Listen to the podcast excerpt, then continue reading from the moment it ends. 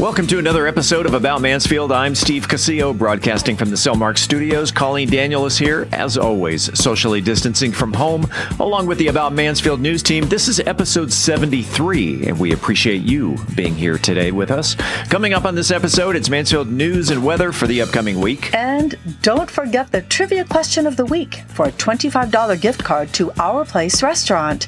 Let's take a look at the stories we're covering this week. This week, the COVID 19 epidemic in Mansfield remains low but stubborn. Mansfield ISD COVID 19 safety and health protocols are coming to an end. Navigating the mental health of a child, reporter Stacy Main talks with a local expert. Mansfield ISD names Teachers of the Year. Documenting the sounds of Mars, reporter Dennis Webb will explain. In this week's Cocktail of the Week segment, we'll be talking about a cocktail that'll make you pucker up. We have the seven day weather forecast and Steve talks in studio about days gone by with Mansfield native Rick Wilson.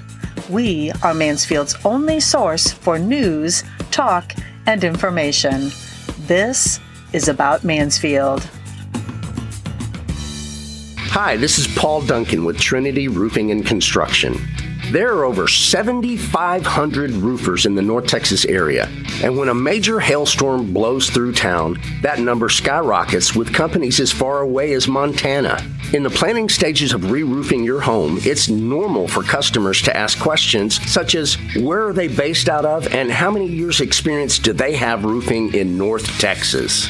Trinity Roofing and Construction can answer each of these questions with confidence. As a family owned, Mansfield based business since 2011, Trinity Roofing and Construction recently received a Product Excellence Award by Owens Corning and are a Platinum Preferred Contractor with Owens Corning.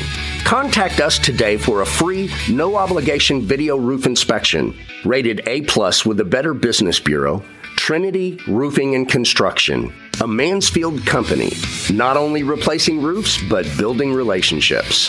Find us on the web at trinityroofingconstruction.com. That's trinityroofingconstruction.com.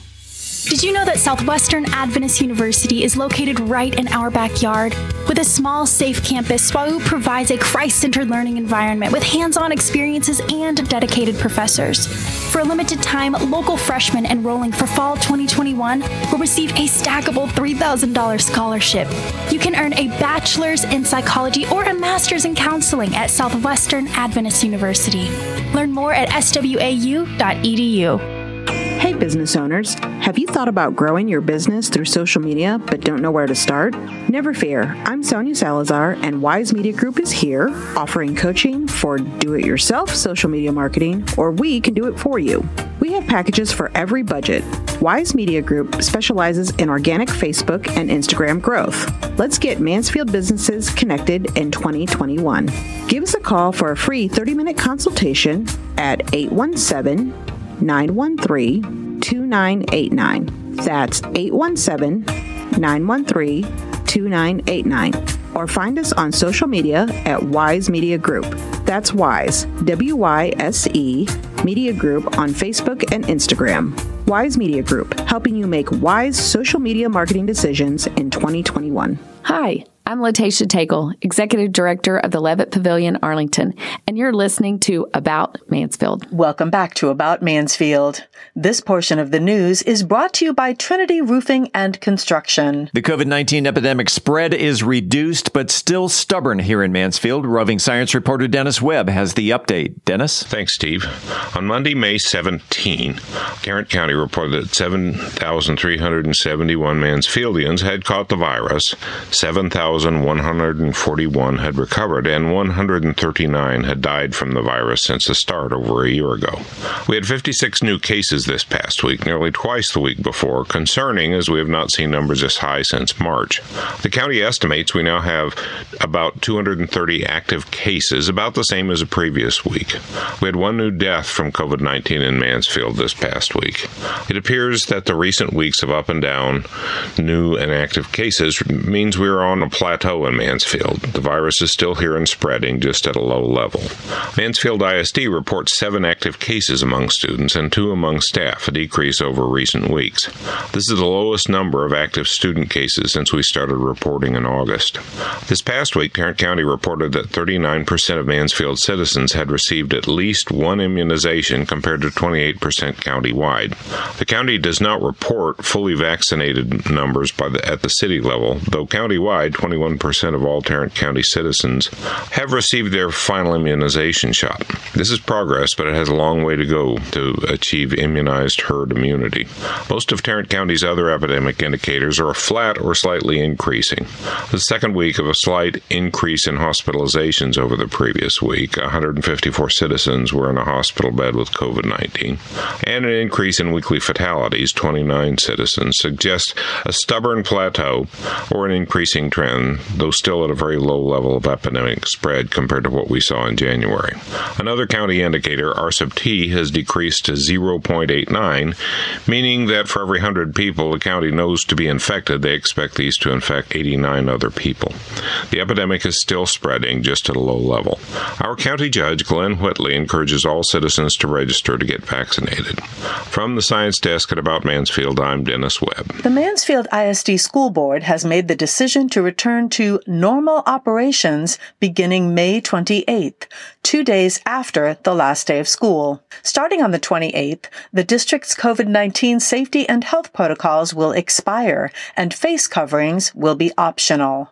MISD will continue to clean and disinfect schools and buildings and will also continue to emphasize proper hygiene, such as frequent hand washing, covering coughs and sneezes, and encouraging students and staff members to remain home when sick. Mental health providers are seeing an increase in depression and anxiety in young people, and even more troubling is the increase in children attempting to take their own lives. Cook Children's wants to help with the Joy campaign, a suicide Suicide Prevention Initiative. About Mansfield's Stacy Main has more. Joining me on the phone is Mansfield resident Dr. Kristen Perch, who is co-medical director of psychiatry at Cook Children's.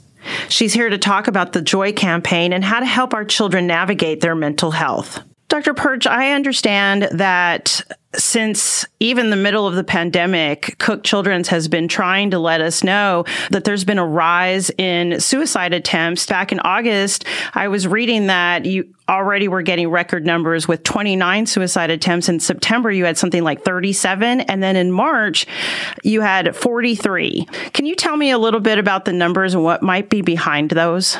Before COVID hit, there was already um, a lack of mental health resources. Like there just are not enough um, psychiatrists and counselors around, you know, for everyone that needs one to be able to see them. And so then whenever COVID happened, I think that it's increased the stress for a lot of kids. And so now that we're seeing, you know, fewer resources and more need. And so I think that kids aren't getting the help they need when they need it. And it's leading them to present later and later whenever their depression is really bad. And so sometimes they may be um, having their first mental health appointment in the emergency room after attempting suicide. And so, what are we seeing here? What is leading to these suicide attempts? I think that there's a variety of things at play, and I think they kind of stack on top of each other, and it just makes for thing, makes things worse. And so, I, I think that kids that were already struggling with depression are now more isolated from their friends. They have fewer things to look forward to, and so I think that that could worsen um, some mental health concerns. But I've had a lot of patients that I've seen just for ADHD up until this point that has come and said, I'm depressed. I think that we're seeing new people present, you know, that didn't have mental health struggles before come in now with feeling depressed. And I think there's a lot of things at play. I think adapting to virtual school has been hard. I think the lack of interaction with their friends or with, you know, not having the extracurricular activities and those positive interactions with their coaches and, and then just not having really anything to look forward to because you kind of think it may be canceled. I, I just think all those things together have made for worsening mental health for kiddos. Can you tell us maybe a little bit about the ages that you're seeing? Is it more boys or girls or anything that you might see that is kind of a pattern? I think that the teenagers have been particularly affected. And I think that that's partly because of the way that their brain developed. You know, they're very here and now because the part of your brain that thinks about the future isn't quite developed yet, which all parents of teenagers can confirm that that is the case. And, and so I think that right here and now is really hard for a lot of teenagers. And I think because of that, they are particularly at risk. And then, two, they really need those interactions more than anyone with their friends. And just not being able to do that safely, I think, has really had a hard impact on teenagers. The group of, of kids that are most likely, you know, pre pandemic to try to attempt suicide has been adolescent girls, unfortunately. And that remains the same that, that that's the majority of, of the patients that are that are coming in after attempted suicide, or, or it particularly affects adolescent girls. I wonder, too, if social media, for instance, you know, Facebook, seeing families who maybe didn't stay home and kind of take those mm-hmm. precautions and, and the people that were staying home watching them maybe played some kind of part in how we felt isolated. Absolutely. You know, I think if you're already in um, a sad spot and you're feeling alone and, and like no one really cares about you, and then you're on social media and you see all of your friends, you know, hanging out without you, I think it just increases that feeling of loneliness and rejection. You know, whenever I was growing up, if I didn't get invited to a party, I found out about it on Monday at school when people were talking about it. But right now, you know, teens see these things happening that they're not invited to in in real time because you know people document things on Instagram and um, and so I just think that that seeing it happen in real time with pictures and social media posts, I think it that really does have a, a worsening impact on kids for sure. And we always say that children are resilient.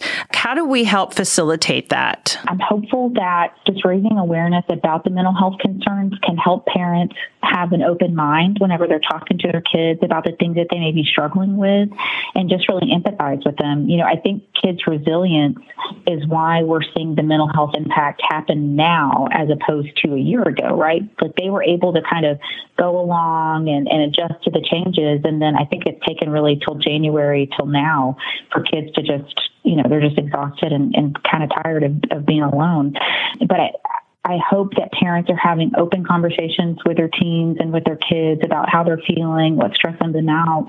And, you know, if a parent is, is worried that a kid is depressed, I hope they'll reach out and get counseling started early because it takes so long to develop that relationship. But it can save a life, it can transform a life. Like I think it's so important for kids to be able to to have a counselor if they're um, in a bad spot. And so, with this vaccine coming, and schools are opening, and even cities like New York City are going to start reopening, jobs are being added. I heard the other day. How can we tell our children? What can we tell our children to just have them hold on just a little bit longer? I think it, it kind of comes down to um, the way that kids and teens see the world and the way that adults see the world. So we all, like adults, recognize that things are going to get better because the part of our brain that can process that is well developed for us. For kids, it's not. And so that's that's called the prefrontal cortex. And so that's why they're very teens and kids are very here and now focused because they just can't predict the future. So, if you wanted to give a kid hope, you've got to focus on something that's changing right now um, and something that they can look forward to, like in the next month, two months. You know, like school's going to be over soon. We're going to be ready for summer. I think that that's easier for them to wrap their heads around than thinking, okay, in September you can get a vaccine and life will be back to normal. Like I think they need stuff that's just closer to them to, so they can process it. How do we help our children adapt to life changes like a parent's job loss or moving or a death in the family? Yes, I, that's a great question. You know, and I think kids really do look to their parents, you know, or, or to their um, caregivers as examples of, of how to be resilient and how to survive. So, and I'm not advocating for painting on a smile and acting like everything's okay. I think it's okay to be open with our kids and say, hey, this is really hard for me and this is how I'm dealing with it. I'm talking to my friends, I'm talking to my family, I'm getting support whenever I need it, I'm exercising, I'm going outside, or whatever adults use that help us cope. I think that we can help pass on that example to our kids. So, when we're talking to our children about these things, or even as we started off talking about um, looking for signs or talking to our children about their mental health and their well being, what are the, what's the language we should be using? I think kids and teens these days are more in touch with their mental health and well-being than like even my generation was and, i'm really glad for that. And so i think that they're probably better at talking about their feelings than we were. You know i, I think just having an open conversation with your teen like how are you feeling? And if they say fine say no really how are you feeling? Or asking like more specific questions like who did you hang out with today? Um, and just coming from a place of genuine curiosity because i know some teens will really feel like they're being interrogated if you start to ask them a lot of questions like that. But I, I think just having that open dialogue can be really helpful for kids. Sometimes whenever we're feeling badly, we don't recognize it, but other people do. So, so things that parents can look out for would be a, a change in behavior. So a kid that was previously very social and engaged with their friends, talking on the phone or texting with them, all of a sudden doesn't really want to hang out with their friends. They're spending time in their room. They're irritable about everything. Um, like those are the kind of things that we really get worried about. Um, if they're saying things like, I don't want to be alive anymore. I don't, you know, I don't know if I should apply to college because I don't really know if I'm going to make it. You know, if, if they're starting to sound hopeless, that's whenever we, we really do get worried. And if you could, tell me about Joy. Tell me about the suicide prevention initiative that Cook Children's is doing. Yeah. So um, the Joy campaign at Cook um, is an acronym, uh, JOY, that stands for uh, Just Breathe, O is for Open Up, and Y is for You Matter. And so these are three tiny tools that can have a big impact whenever we're feeling overwhelmed um, or frustrated. And so we're hopeful to remind kids that, that things are going to get better um, and that they do matter and that we want them to stick around and, you know, to talk to someone if they're, if they're feeling um, overwhelmed or like they don't want to be alive anymore. And if we do have um, somebody out there who is feeling like they want um, to commit suicide, that they are looking at at that kind of situation, what do they need to do? Is there someone they can call for immediate help? Um, what can we do about that? If you were concerned that someone is going to hurt themselves in the very near future, like that day, then I would advise calling 911 or taking someone to the emergency room but cookchildrens.org slash joy has our resources on it if, if it's not something that you're worried about that's going to happen in the really near future. So um, there, there are different ways to access counseling um, and things like that that could be helpful. That was Dr. Kristen Perch, co medical director of psychiatry at Cook Children's Hospital. If you know someone who is in immediate danger of hurting themselves, call 911 or take them to the emergency room. If you or someone you know may be considering suicide, call the National Suicide Prevention Lifeline at 1 800 273 8255. That is 1 800 273 8255. And you can find more resources at cookchildrens.org backslash joy. Reporting for About Mansfield, I'm Stacy Main. Two Mansfield ISD graduates earned the title of the district's 2021 Teachers of the Year last week. Hadley Brown, a first grade teacher at Roberta Tipps STEAM Academy, was selected as Elementary Teacher of the Year, while Anthony Shepard, a U.S. history teacher and football coach at Lake Ridge High School, was named the Secondary Teacher of the Year. The teachers were chosen based on their excellence in teaching and positive impact in the lives of their students and staff members. Hadley Brown is an MISD alumna and is in her sixth year of education, while Anthony Shepard attended MISD schools since the elementary level, graduated from Mansfield High School, and is in his 17th year of teaching. Both Brown and Shepard were honored at the MISD 2021 Employee Awards reception and will go on to compete in the Education Service Center Region 11 Teacher of the Year competition and could potentially advance to compete for Texas Teacher of the Year. What's better than video from Mars? Audio from Mars, and roving science reporter Dennis Webb is dialed into the right frequency. Dennis? Listen to this sound. The low rumble you hear is the sound of the wind on the planet Mars whipping around the Perseverance rover. The high pitched whine is the sound of the rover itself, likely the sound of the electrical motors that allow the rover to move around. Listen again. This is the first sound recorded on the surface of Mars. The winds have been well known from uh, photos of the dust and dust storms, but never heard, and the sound of the wheel motors were familiar to the builders of the rover when they were doing all of their testing. This is the first time a microphone picked up these sounds together on Mars. The rover made and sent these recordings back to Earth as a part of its planned mission.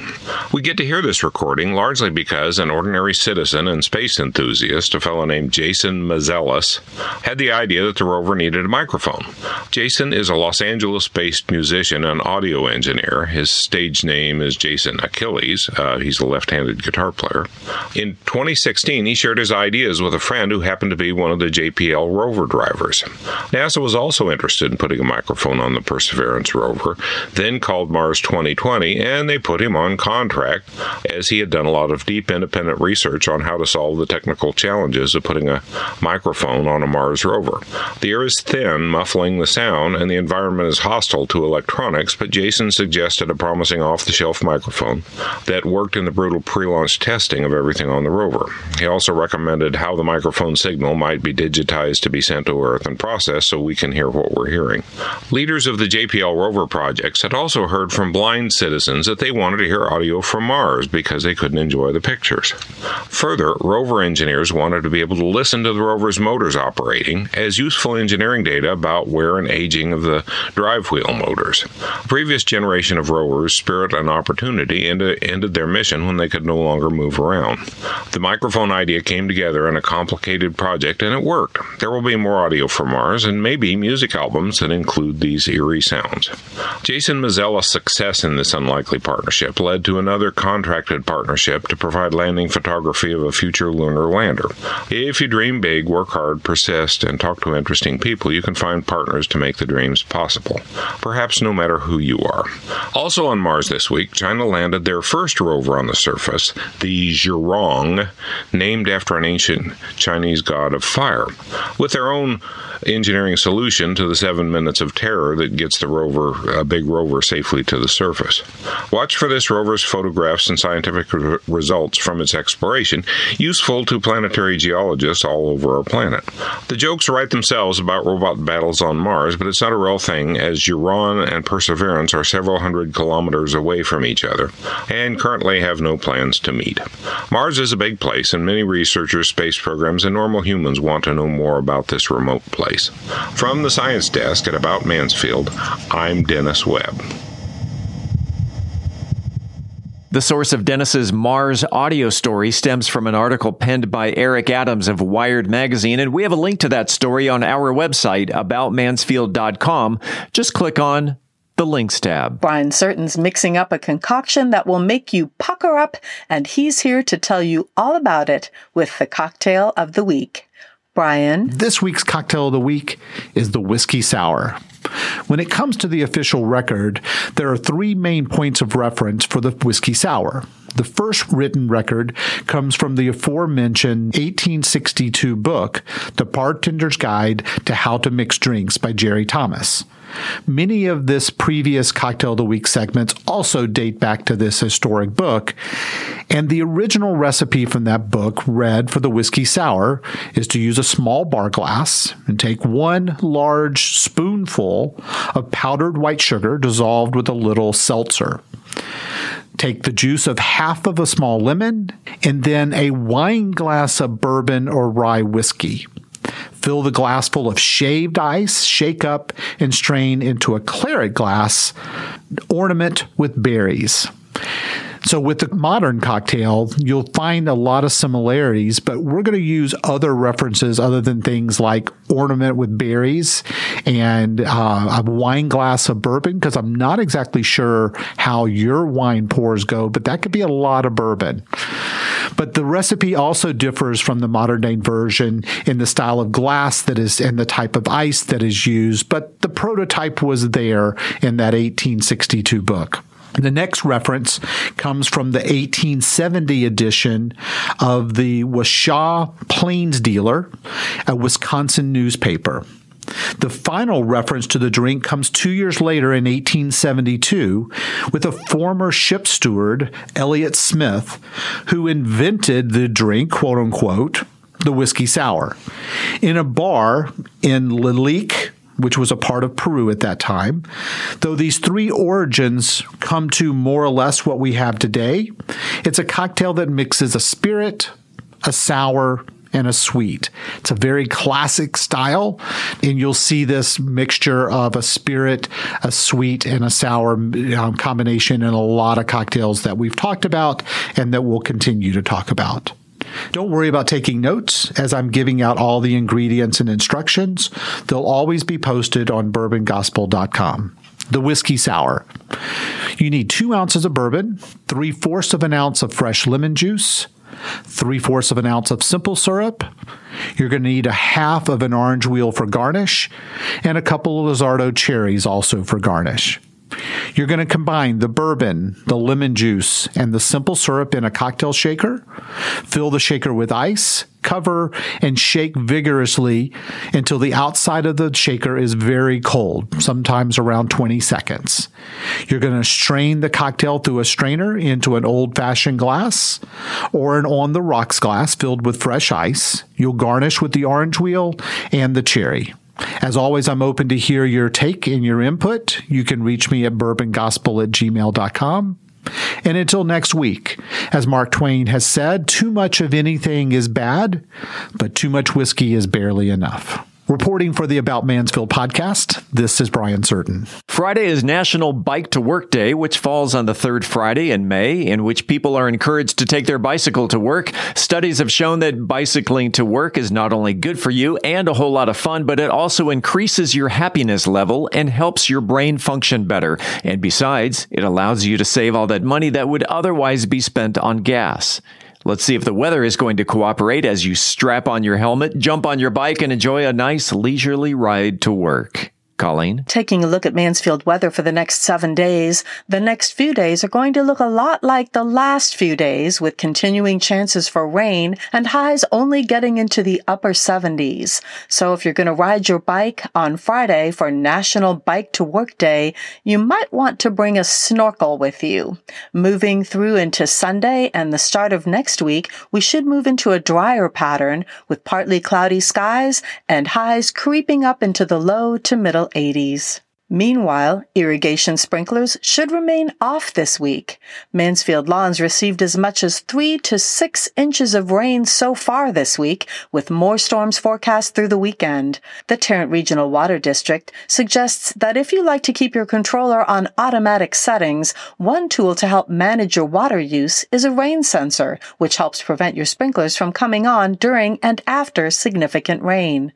As always, you can view a map of watering recommendations for North Texas at waterisawesome.com. Congratulations to Tom Ritter, who is not only a nice guy, but was the first person to email the correct answer to last week's trivia question Who owned the first hotel in Mansfield?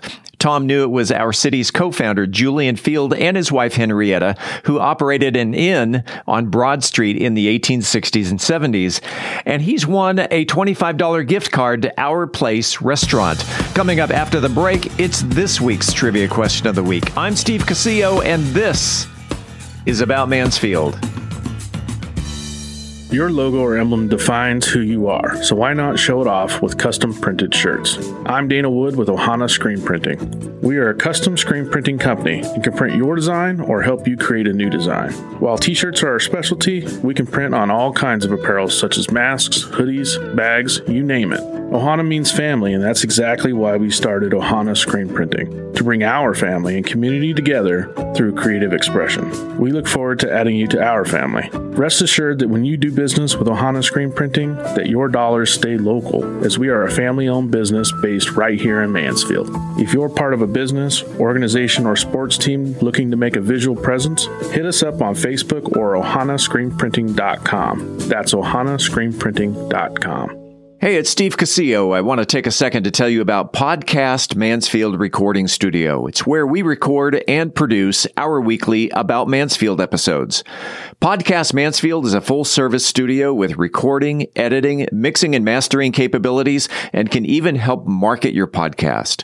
Podcast Mansfield is home to such great local shows such as Ask Philip The Face Off Spot, and Daughter of the Other Woman, just to name a few, and handles post production duties for remote clients such as Coaching Through Chaos out of San Diego and Military Resource Radio from Detroit. So whether you're a hands on person who just needs a place to record your podcast or need the help from concept to completion, Podcast Mansfield is there to help. Conveniently located on Heritage Parkway just off of 287 in Mansfield. For more information on starting your podcast or if you're looking for a better place to record, Podcast Mansfield Recording Studio can be found on the internet at podcastmansfield.com.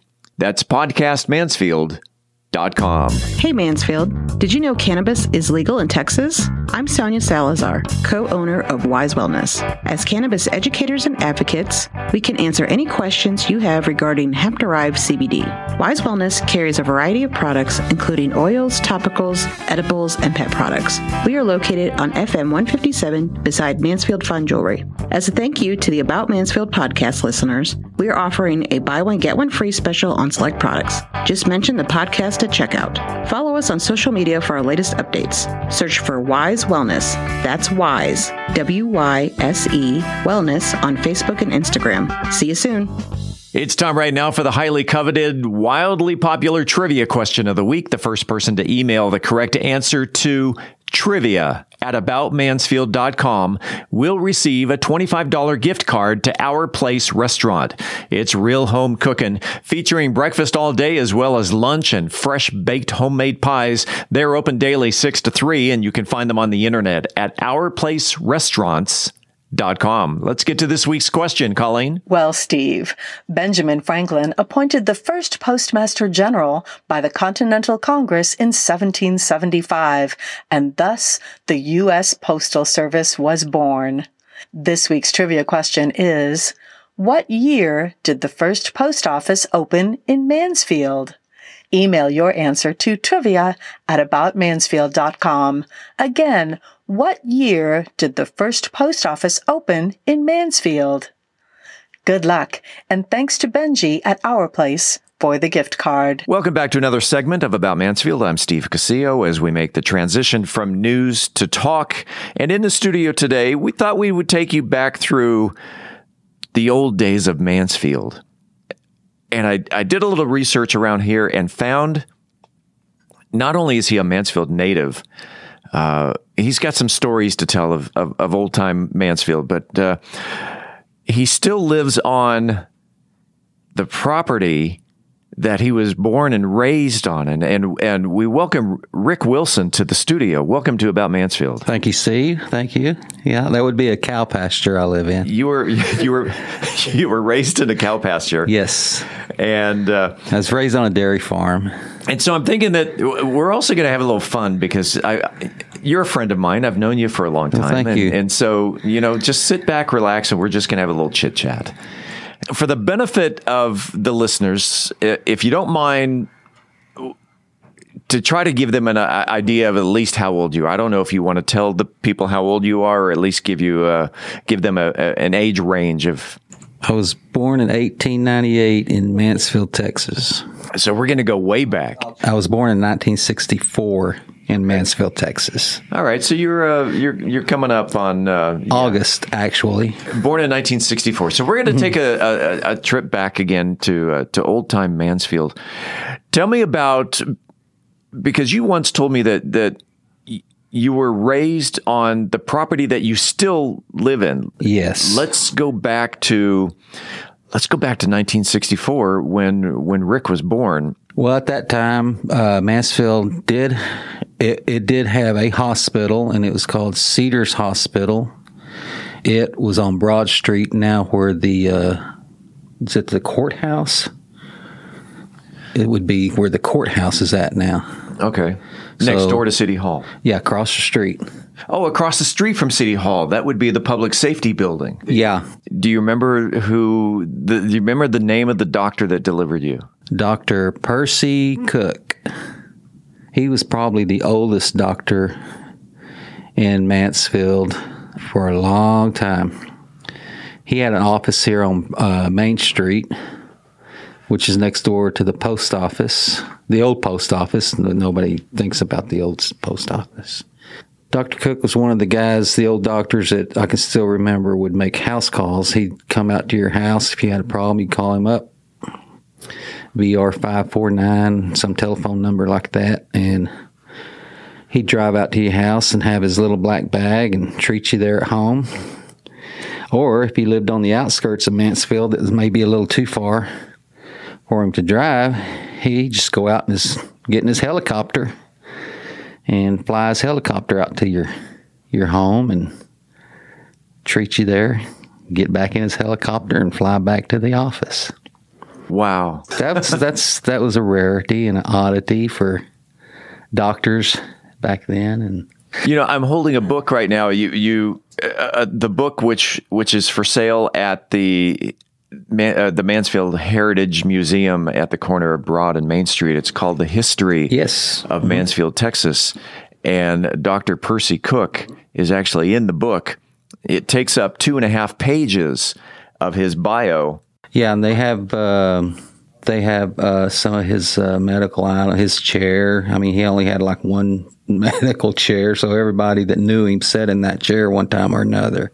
Yeah, he was just a great man retired in 1987, so he'd been around for quite some time here in Mansfield. Yeah. He was also good friends with, uh, there used to be a grocery store chain here called Buddy's, Buddy's Grocery Store. Jack Binion. Jack Binion. Yes, if you I don't know if you've ever heard of Jack Binion. Was he He had a casino in Vegas, Binion's. And Dr. Cook the owner of Buddy's grocery store, and Jack Binion were all good buddies. And Binion would always just have Dr. Cook and his wife always just flown out to Vegas all the time, just for supper. Not bad for a little doctor, country doctor. Where you live right now, I'm not going to give you an exact address, but you're out uh, a little bit west of of the the Mansfield Post Office, and out in that that area over there. The train tracks are fairly close to your home. And describe because you've got a really cool home. Thank you. And describe what your home is like and and what you've done to embellish this home. Uh, your you, the the knickknacks that you've got in your home and the the collectibles and oddities. Oddities, okay. Oddities. Um, I guess some people would call them or, or weird weird things. Uh, but my home was basically built by my grandma and grandpa and myself when I put the time in. Uh, with no power tools, all wood frame home from salvage lumber that came from old homes in Fort Worth that he would go tear down uh, board by board. And they would always bring the lumber back to our house and we'd have to pull nails and stack it up and put it away. Well, that was sort of like a savings account because he built my sister's a house, he built my brother a house, and he built me a house. And these were all on the same property, right? Yes, we had one acre parcels out of the 80, 40 or 80 acres. I can't remember how much we had at that hmm. time. You know, just as anybody else that has a home, uh, things accumulate and I have a lot of accumulations of not not the type of things that most normal people have. Such as, um, I don't know, what some frogs in a jar from.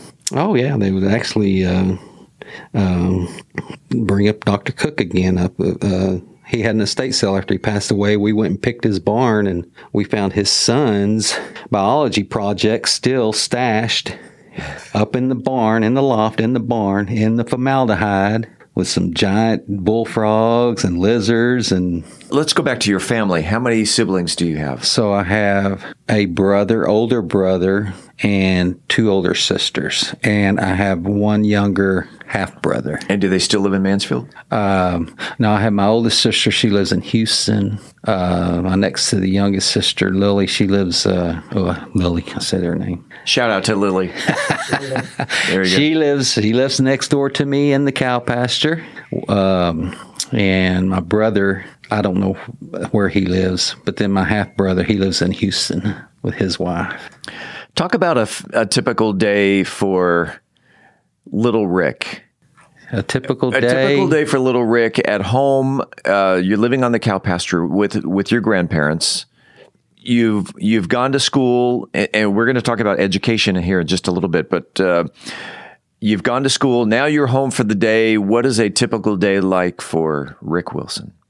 Well, once we came home from school and we took care of whatever it was they needed us to take care of, I was gone. I was never in the house.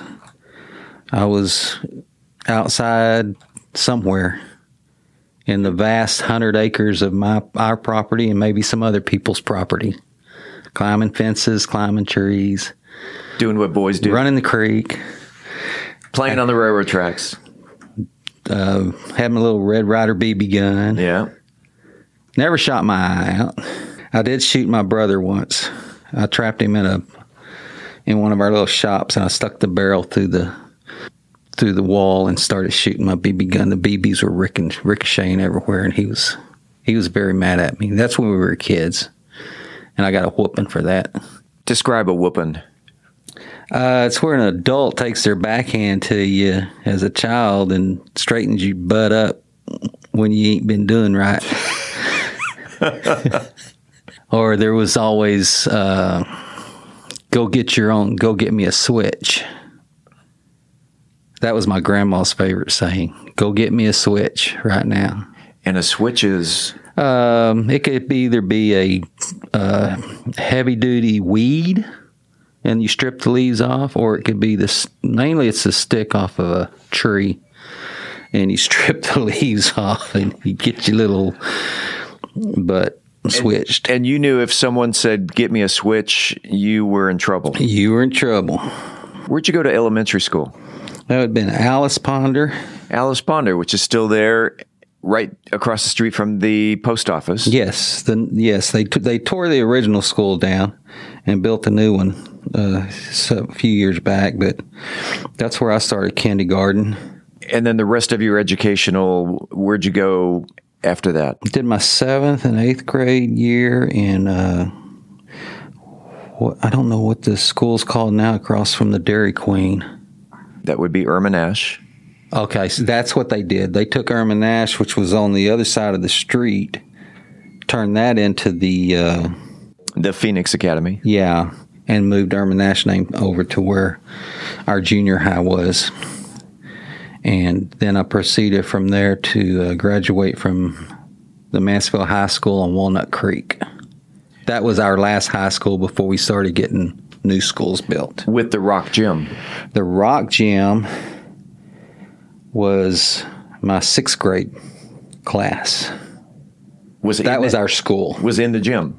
Or, okay, No. they- oh, they're at the on Yeah, on that campus. that was the campus. Uh huh. Okay. And actually, the Mansfield ISD office was the little office up front at the corner, that little bitty building. That was the total MISD corporate world. Yeah. And now, I'm sure it's in some skyscraper around here somewhere with It's in the Center for the Performing Arts, which is, yeah, almost a skyscraper. Knowing that a lot of the elementary and intermediate schools, uh, some of the middle schools are named after teachers. Do, did you have any teachers that eventually had a, a school named after them? several of the new schools now were my teachers. There's Mrs. Job, Mrs. Neal, Mrs. Shepard, Donna Shepard. Donna Shepard, and she was a athletic coach. Okay. And she was more my older sister's teacher, but I did know Miss Shepard. Did you have a prom? No, we didn't do proms. So this Mansfield was really out in the country then. Yeah, but but no, man. I mean, the the, the schools had the proms and the the whole uh, homecoming football games and all that stuff. You know, I was in the marching, I was in the band. Per, I was a percussionist and um, did the whole marching band thing for my first year of high school, and then I quit. I quit uh, after that. I think marching was too hard with the big big drum around my leg. I couldn't take it. What's your earliest recollection of Main Street?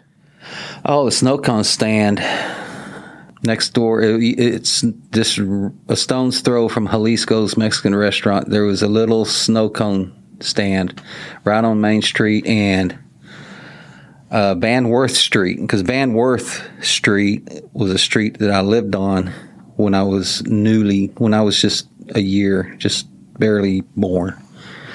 My father, my father lived on Van Worth, and his mother, my grandmother, uh, she had a little house on Van Worth, and the snow cone stand was right there. We always went to get snow cones. Van Worth in Main. Van Worth in Main. Mm-hmm.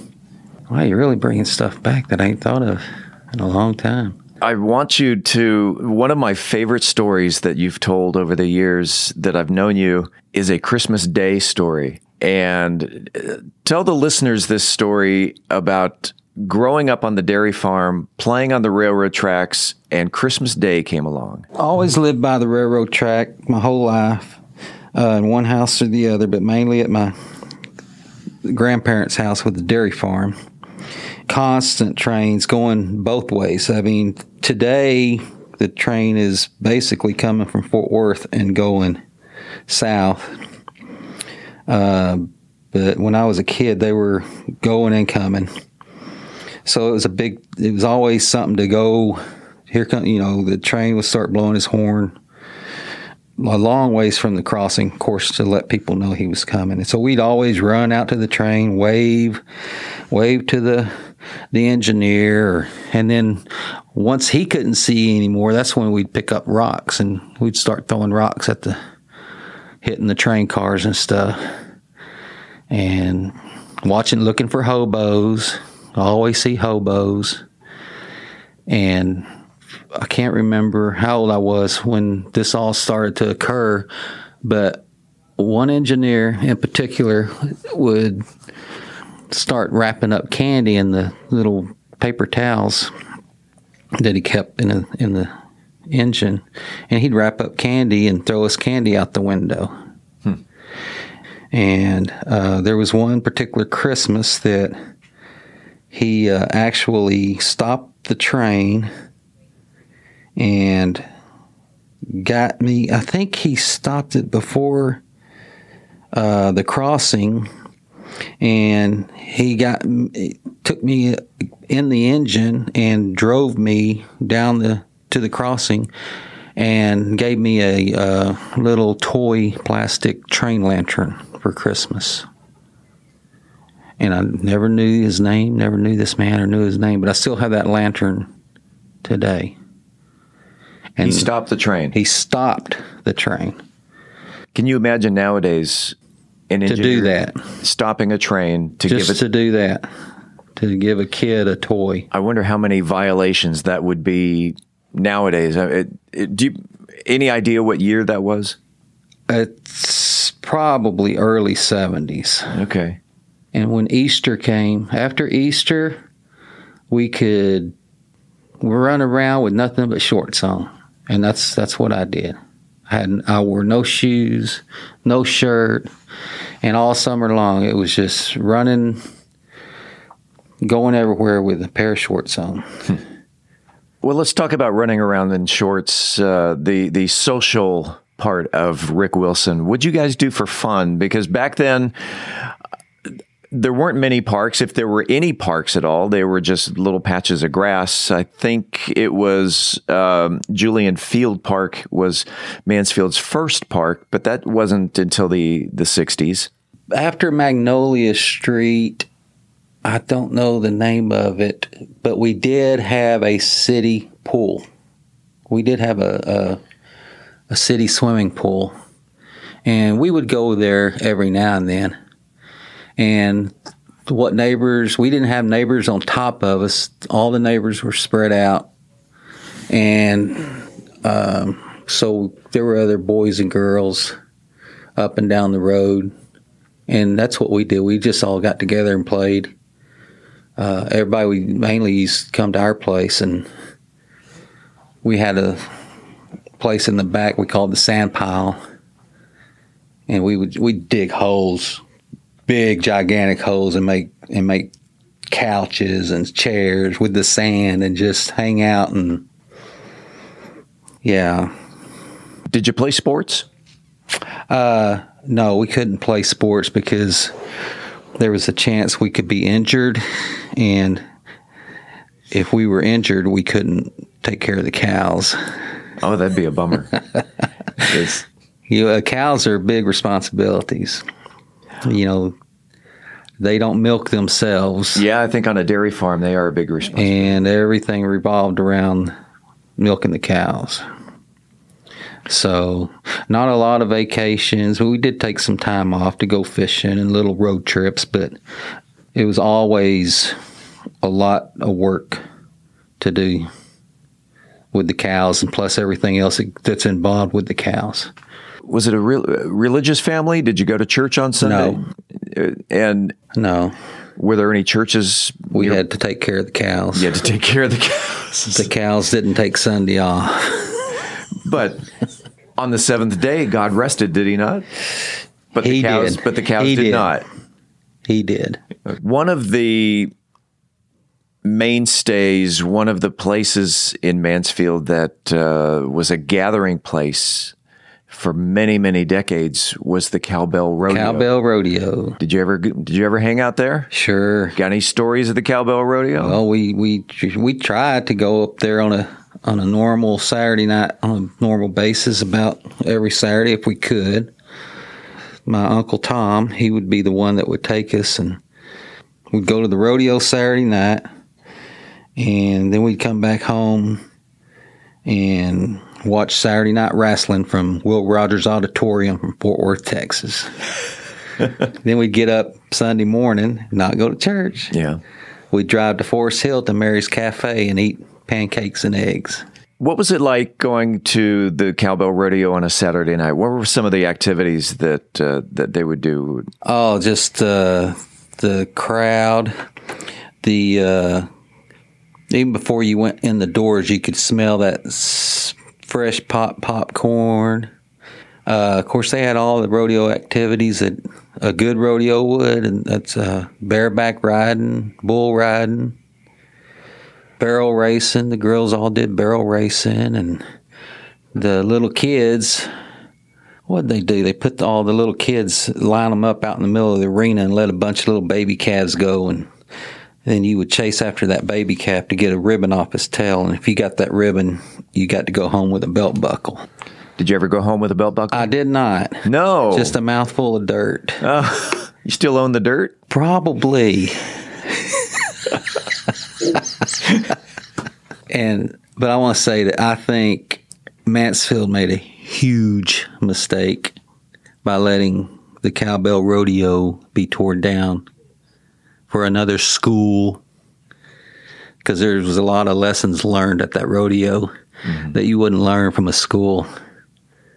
And I think that's that that was a very very sad day to see Cowbell Rodeo be destroyed like that. So maybe it should have been named as a historic landmark. Absolutely. A national landmark in my mind. Yeah, and if there, there's anybody here listening to this that's that remembers the cowbell, they'll they'll, they'll smile. They'll know. They'll, they'll smile when they think about it. Nothing, nothing bad to say about that place. Well, that was before my time, but the Cowbell sounds like it was an awesome place to gather on a Saturday night. Join us next week when we conclude our talk with Mansfield native Rick Wilson. We'll touch on the Farr Best Theater, remember the Bronco Cafe, and the ever popular lightning round, and also how he came to marry the joy of his life. Also, next week on About Mansfield, it's Mansfield news, talk, and information. Until then, don't forget to follow this podcast if you haven't already so you never miss an episode. It's free and it's easy. Just to enter your email address on our website, aboutmansfield.com. We will never send you any spam. We promise. About Mansfield is recorded at Podcast Mansfield Recording Studio. Hosts Steve Casillo and Colleen Daniel. Reporters Stacy Main and Dennis Webb. Moment with the Mayor feature Michael Evans. School Board recap Courtney Wilson. Home Improvement feature Terry Radzwin. Cocktail of the Week feature Brian Certain. Sports Tommy Cummings. Post production editing, mixing, and mastering Steve Casillo. We thank you all for listening on behalf of the entire news team. I'm Steve Casillo, and this is about Mansfield.